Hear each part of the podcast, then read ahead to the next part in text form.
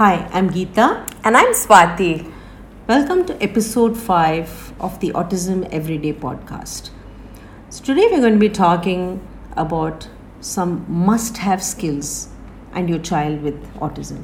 Just a little heads up for those of you who are tuning in just now and have missed the first couple of episodes. Geeta and I are BCBAs. We run WeCan, a resource center for autism in Chennai, and we are passionate about parent training, education, and of course, ASD. In the last um, few episodes, uh, we spoke about how the parent can be the change maker for the child and how you, as a parent, can actually get started by making a schedule. I'm sure you're at this point where you have a schedule in place and you've decided that you're going to be this person who's going to make the change for the child. But now you're wondering, what do I do? Where do I start?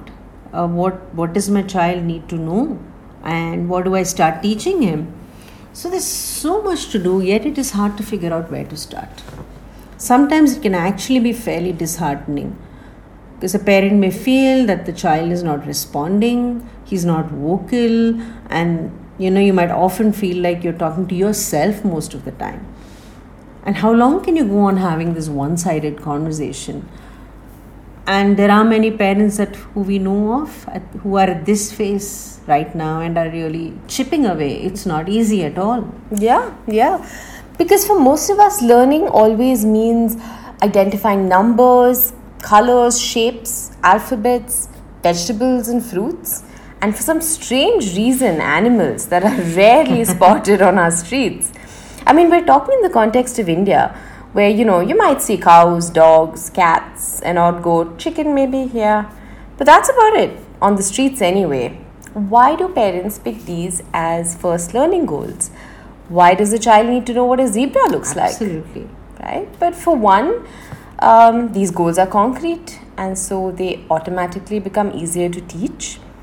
And surprise, surprise, your child with autism over a period starts repeating the names of pictures as you turn pages of a book. And that can be a great feeling for the parent, and we understand that because it seems like your child is learning and responding in some sense.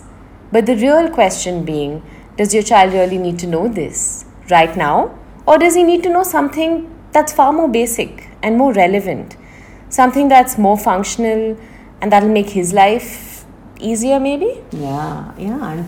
Make his life easier and his family's life a wee bit easier, maybe. Yeah. Yeah.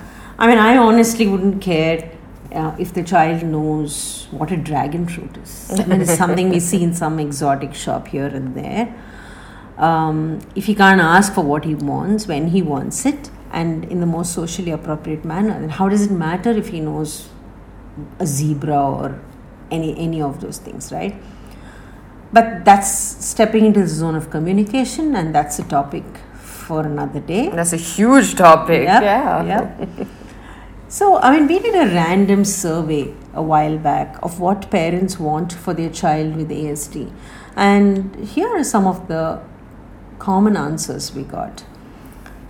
My child must be independent. He must go to school. He must be able to sit, must have sitting tolerance. I don't know about other places, but this is a word we hear about all the time from families and schools sitting tolerance. He must be able to write and read, of course, and he has to be able to listen and follow instructions. Yeah, and that, that sort of explains why a lot of this concrete level teaching that we spoke about um, earlier is, is sort of an attempt to reach these goals or to achieve them.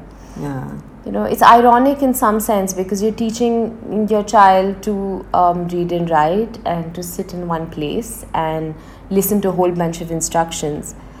But the core deficit of ASD is communication, child led communication, initiation of communication.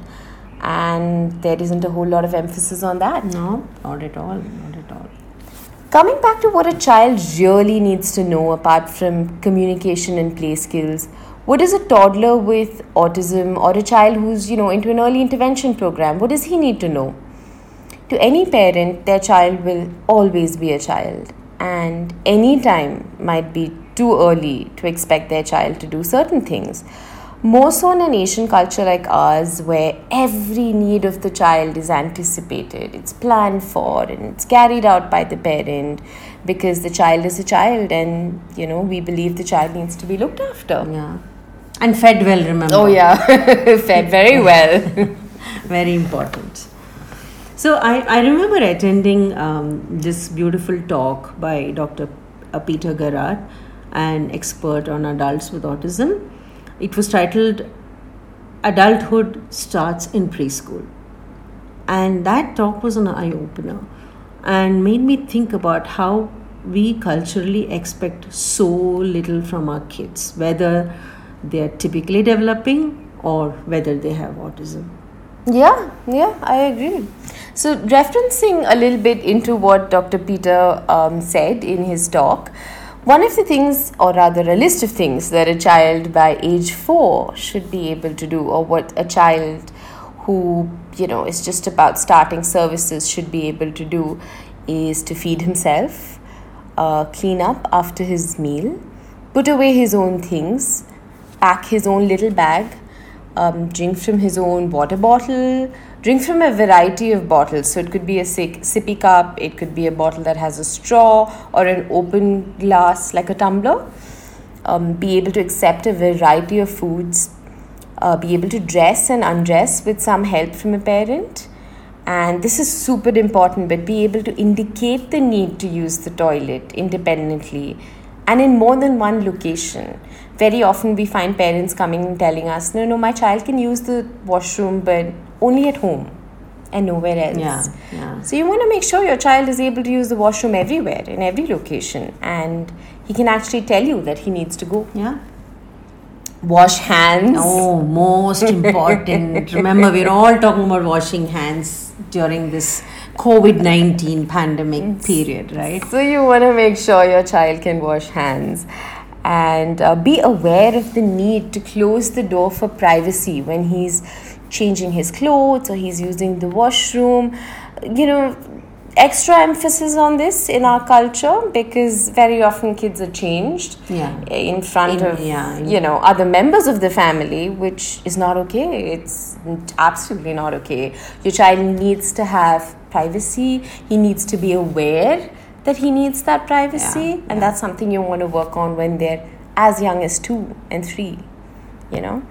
Uh, be able to sleep independently. This is a, this is a big one. Kids you know, toddlers even need to be able to sleep on their own in a room, preferably without adults. They need to be able to wait for what they want, tolerate refusals, because let's be honest, life isn't always giving us everything we want, Not at all. right? We get a whole lot of no's, and they need to be able to tolerate that. Um, they need to be able to tolerate changes to their schedule and make choices and I think this one is super important. They need to stop and reference back to an adult when they're in a public place. You don't want your child running free in a mall. Yeah, or getting lost and not knowing how to locate the parent again, right? Exactly. We've heard horror stories of airports and malls where Yeah. kids have just, you know, Run away. yeah. So you want to make sure your child references you. And, And- learns to respond to stop. Absolutely. Stop and right. come here. Yeah. And and even the gesture of come here, Yeah, you know? yeah, yeah. That, that's really important. Um, your child also needs to tolerate haircuts and nail cutting. He needs to be able to wipe his nose, um, cover his mouth when he coughs or sneezes. Mm, correction. okay. Put his face into his elbow or arm. Yeah. So he isn't exactly coughing into, into his hands in these COVID new days. new lessons from the coronavirus. Absolutely. And at home, he needs to be able to put his used clothes into the laundry bin, put away his footwear when he enters the house, and you know, help in watering plants. And if you're like me and you have a pet, then assist in feeding them. Cleaning up their toys. I mean, so often you see parents doing it for them Yeah. because it's just strewn around. And then the child is too tired to clean up, and so the mom ends up cleaning it. Yep. Yeah. So, as a parent, if you're listening to a podcast, there really is a great lot to do, right? Get out that notepad and jot down some of these goals. take a look at your child's current skill levels in these areas and get to work. What better way to use the extra time that the lockdown has given all of us? And whoever said it was boring, there is no time for any of that. you truly got no time for that, yeah. On that note, we are signing off this episode. Thank you for tuning in to Autism Every Day. Stay safe and see you next time.